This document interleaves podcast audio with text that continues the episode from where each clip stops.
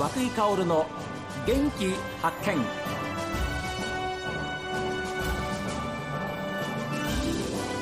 おはようございます。和井薫です。和井薫の元気発見。一日の始まりは私が発見した北海道の元気な人と出会っていただきます。今週はですね今年3月にオープンしました新しい球場エスコンフィールド北海道。その誘致から中心メンバーとしてずっと先頭に立ってご尽力されました北広島市の川村弘樹さんスタジオにお越しいただきました。おはようございます。おはようございます。よろしくお願いします。ボールパーク、はい。えー推進室長として、はい。この春まで、はい。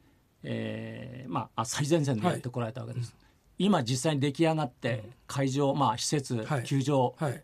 ご覧になっていかがですか、なんかですね、え実感が湧いているのか湧いてないかというとなんかすごくほわっとしてる感じ。いや要はずーっとそれをめがけて作ってきて、は実際にあれだけの多くの人が歩いてるのを見ると、ーえたまにそれが現実なのか現実じゃないのかみたいなーはあは。あなんて言うんでしょうね。本当に不思議な感覚であります。日々試合日とかは特に。全く変わりましたもんね。あの、うん、変わったと思います。やっぱりあんなに北広島に人が来たことないと思いますね。正直。はい、ねえ。はい。ですからそういう意味では本当にこうああやっぱり良かったなやっぱり一生懸命頑張った甲斐あるなっていうふうな思いもありますでしょ？はいあの来た方とかその人たちの顔を見るのがやっぱりすごく僕ははは。楽しくてですね、えあのどんな顔して来られるんだろうっていうのを見ていると、はい。あそれはやっぱり作ってよかった作ってよかったっていうか、えうん。できてよかったなっていうのは感じますね。そうですよね、うん。だって全国の自治体が注目関心持ってたんですよね、はいはい。でそういうなんかこうプレッシャーというかそういうものはひしひしと感じられましたでしょ、あれです。やってる時はえ多分そんな余裕はなかったんだと思います。やっぱりこあうそれをこうやっぱりこうで今出来上がってみて、えやはりいろんな自治体だったりいろんなところから、はい。どういうプロセスで、うん。どういう気持ちでっていうことが聞かれることも結構多くなってくるとなんか振り返る時間が少しできてきたかなって気がしていてちょっとずつこう、まあ、実感が湧いてるのかもしれません。そうですよね、本当にだってプロ野球球団が人口今何人ですか？うちですか、はい。5万7千人です。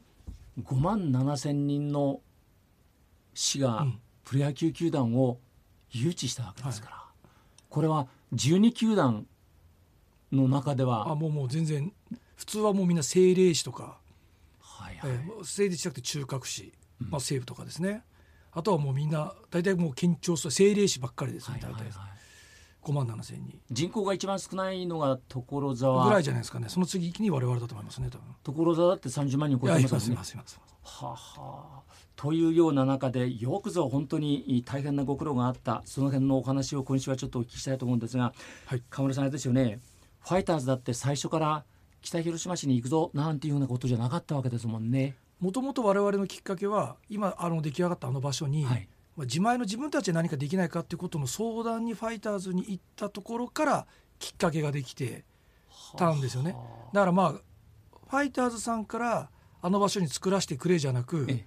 我々としてこういう場所があるっていうことを自分たちで何かしようと思った時の一つのきっかけはファイターズさんの出会い。あはい。そしたらファイターズさんも自分たちの構想がある中あそういった場所があるんだっていうところから本当にスタートしてきたので。はい、本当にもうゼロベースだったと思いますお互いに。じゃあその河村さんがファイターズがどうやら札幌ドームからはい。移転しそうだぞはい。とはい。いうような情報が入ったのはいつですか？えー、とそれは、えー、と2015年。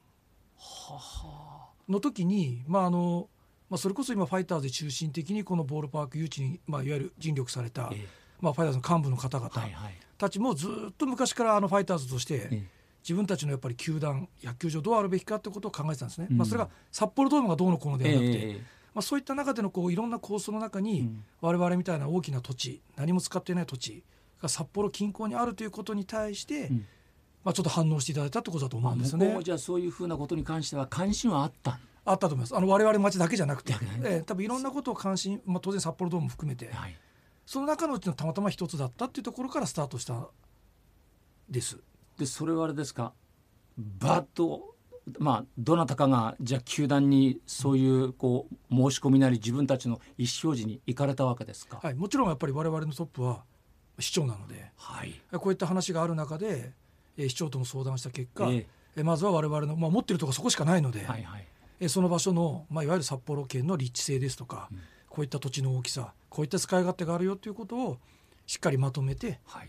まあ、当時私が責任者ということで市長の命を受けて向こうに、まあ、いわゆる何回もプレゼンしたって形ですね。はあそれは例えばなんかそういう動きがありそうだぞっていうふうに情報を得てからじゃあ早かったですか？早いです。動きは。もうもう本当にもう週単位日単位月単位もう本当にもうそのぐらいで行きました。であの、まあ、当時本当にはそれが公になったええ時、まあ、いわゆるちょっと新聞に一部そういうこう移転の報道が出た、はいはい。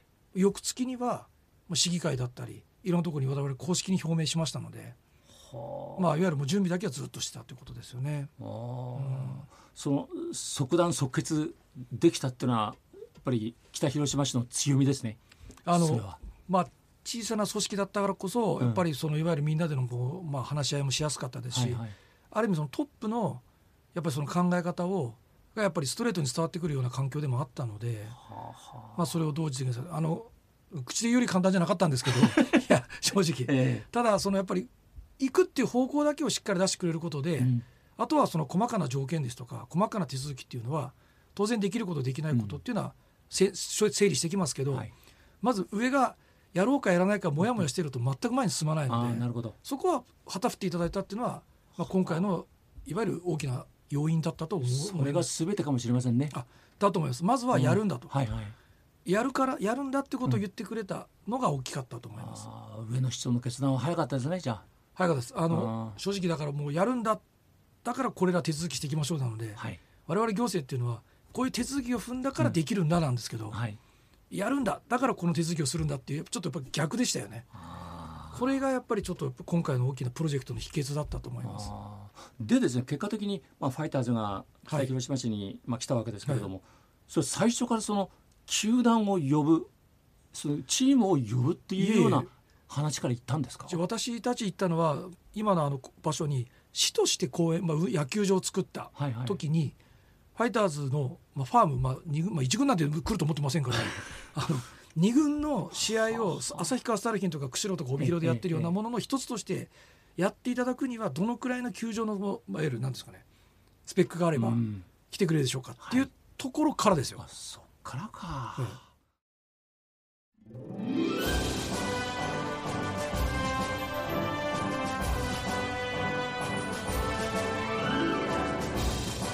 プロ野球の本拠地はアクセスが良くて多くのお客さんが見込める大都市が多いんですけれども北広島市は人口5万7千人全国の自治体が注目する中河村弘樹さんの人生をかけた戦いが始まりました。この続きはまた明日です。さあメッセージはこちら。メール元気アットマーク STV.jp genki アットマーク STV.jp ファックスは0112027290おはがきの方は郵便番号060-8705 STB ラジオ和久井薫の元気発見までです。この後は北海道ライブ朝耳です。今日も一日健やかにお過ごしください。